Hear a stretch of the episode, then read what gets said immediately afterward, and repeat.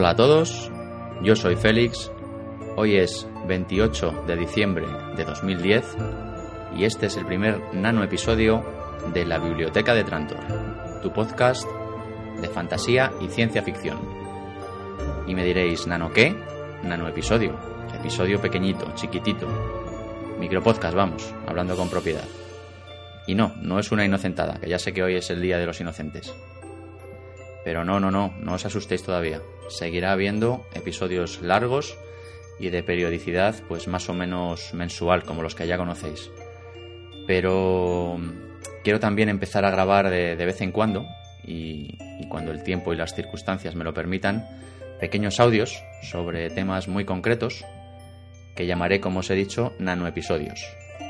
Será, bueno, pues una manera de poder grabar más a menudo y de mejorar como podcaster también, ¿por qué no? Pues serán episodios solitarios, el micrófono y yo, a fin de cuentas. Esto pues me permitirá algo más de flexibilidad a la hora de grabar, dada pues su corta duración y, bueno, también no depender de nadie más para, grabar. Así que nada, espero que os guste la idea, a ver eh, qué tal sale. Y hoy eh, la verdad es que la intención era únicamente eh, presentar este nuevo formato de episodio que, quiero empezar a publicar, pero no voy a poder eh, evitar aprovechar la oportunidad para dar mi modesta opinión sobre un tema que está muy en el candelero entre los internautas aquí en España estos días.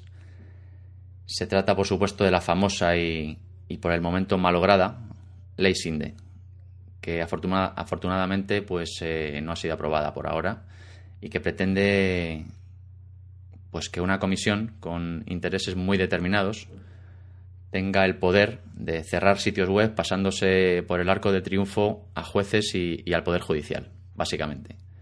Yo a esto lo llamo atentado contra la democracia, simple y llanamente, y, contra la libertad de expresión. y, bueno, pues después de leer las, las sandeces, que no se pueden llamar de otra forma, del cantante Alejandro Sanz en el diario El País, que viene a llamarnos a todos piratas y, desubicados, a, todo el grueso de los usuarios de, Internet, y que habla de burradas como dictaduras en Internet y, unos tales señores de la red. Y después de leer también las tonterías que, el actor Javier Bardem escribe en el mismo periódico sobre tomates y otras hortalizas varias, el País, un diario además que supuestamente tiene prestigio, pero bueno, no sé si es que debería de tener, debía de tener a toda su alineación de periodistas de vacaciones navideñas o, algo así, para, tener que rellenar columnas con, semejante sarta de estupideces. Pues bueno, solo quería aprovechar esta oportunidad y este pequeño audio, ahora que está el tema candente, pues, pues bueno, este, desde este modesto podcast, porque yo no soy cantante famoso ni, ni actor de renombre, decirles a, los señores de la industria audiovisual y, a los señores eh, creadores, como se hacen llamar, eh, decirles pues que están que están ustedes mm, anclados en el pasado, que son eh, dinosaurios, tratando de, mantener un modelo arcaico y, caduco que ya no se sostiene por ninguna parte, aunque sea a costa de, criminalizar a, los usuarios y, y de saltarse a la torera a los jueces para tratar de mantener unos privilegios y un modelo de negocio de un siglo ya extinto. Y yo les digo, modernícense, entren en el siglo XXI, adáptense a los tiempos y apropiense de la tecnología, de esa tecnología que lo ha cambiado todo, que ha llegado para quedarse y que pone a nuestra disposición, a su disposición también, no la muerte de la cultura, como, como tratan de hacernos creer, sino todo lo contrario. Vean más allá de sus narices Ahí tienen modelos de negocio como Spotify para la música o Hulu o Netflix para las películas y las series de televisión.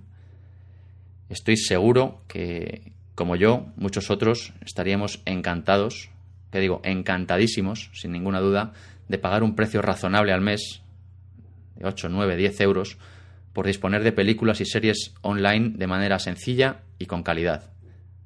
El negocio está ahí y solo tienen que cogerlo vean más allá de sus narices, agarren el toro por los cuernos y entren en el siglo XXI de una vez.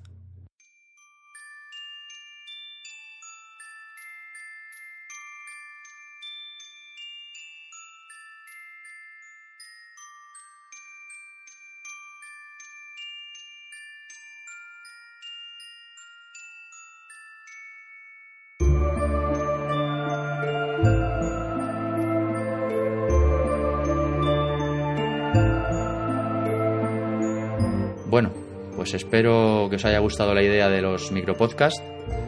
De ahora en adelante, nano episodios de la biblioteca de Trantor.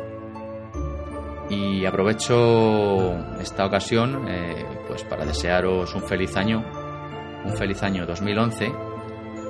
Eh, y nada, sed felices y no os atragantéis con las uvas. Nos oímos en el 2011.